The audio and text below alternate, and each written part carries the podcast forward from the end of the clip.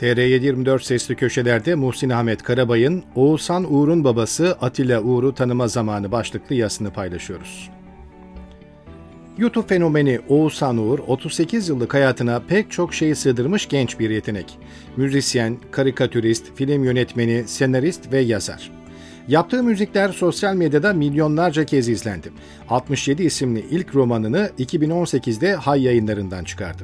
YouTube üzerinden yayın yapan Babala TV'de yaptığı yayınlar geniş kesimler tarafından tanınmasını sağladı. Seçtiği konular ve aldığı konuklar hep ses getirdi. Kimi zaman gündemi kendi ekranına taşıdı, kimi zaman ekrana taşıdığı konular gündem oldu. Oğuzhan Uğur programına konuk olması için geçen hafta Türkiye'nin milli futbol kahramanı olan Hakan Şükür'e bir davet yaptı.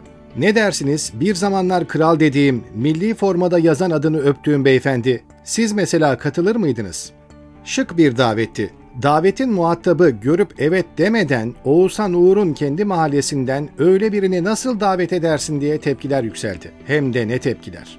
Davet sahibinin satır aralarına daldılar milli formada yazan adını öptüğüm ifadelerinden beyefendi hitabından yürüyüp Oğuzhan'a demek sen de teröristsin diyenler bile oldu. Mahalle baskısından korkan Oğuzhan Uğur geri adım attı. Hakan Şükür'e yaptığım daveti samimi eleştirileri tek tek okuyarak değerlendirdim. Babamla da uzun bir konuşma yaptım. Kendisine konuşma hakkı verip FETÖ'ye sempati kazandırma ihtimalini ve tek bir kişiyi bile kandırması riskini göze almamalıyım. Acele karar vermişim. Oğuzhan Uğur davetini geri çekme kararı öncesinde babasıyla uzun bir konuşma yaptığını belirterek babasını bizzat kendisi sahaya çekmiş oldu. Peki kim Hasan Atilla Uğur? Gelin Oğuzhan Uğur'un babasını yakından tanıyalım. 1957 Ankara doğumlu olan Hasan Atilla Uğur, Kara Harp Okulu'ndan 1979'da mezun oldu. Başta Doğu ve Güneydoğu olmak üzere yurdun pek çok yerinde jandarma birlik komutanı olarak görev yaptı. Devletin terörle mücadeleyi askerle yapmayı seçtiği dönemde adı istihbaratçı subay olarak pek çok faili meçhul cinayete karıştı. Bu dönemde yaptıklarıyla şöhret kazandı. PKK ile mücadele edildiğini düşünen kesim nazarında bir kahraman, bölge halkı gözünde ise bir cellada dönüştü.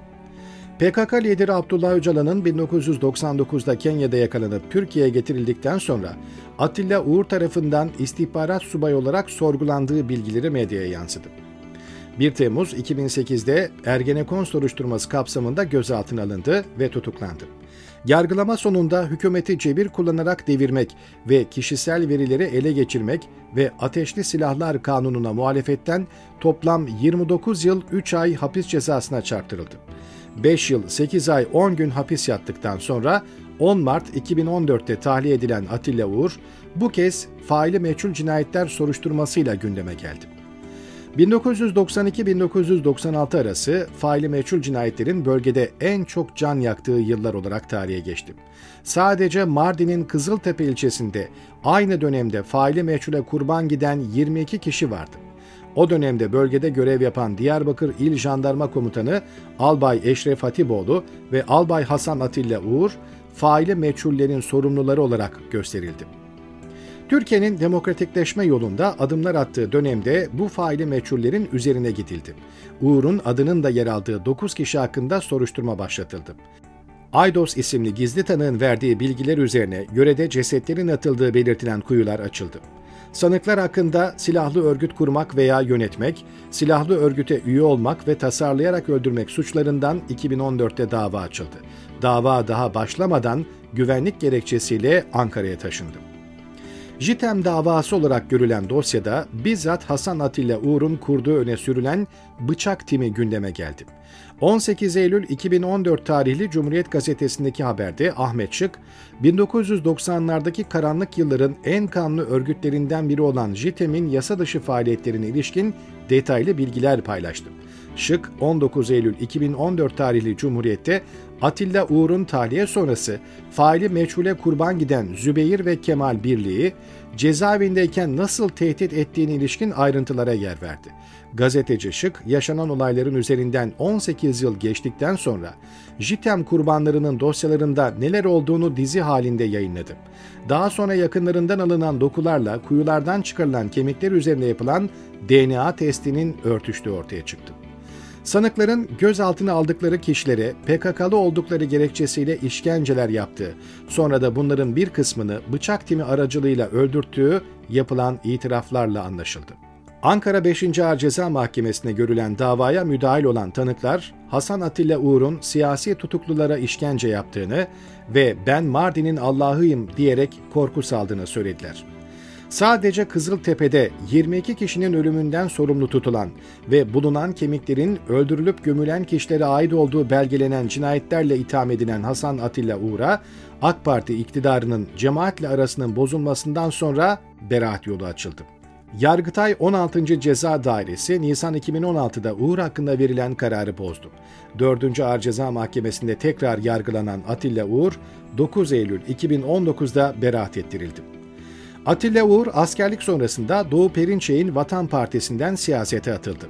Bir süre partide genel başkan yardımcılığı yapan Uğur daha sonra Perinçek'le yollarını ayırdı.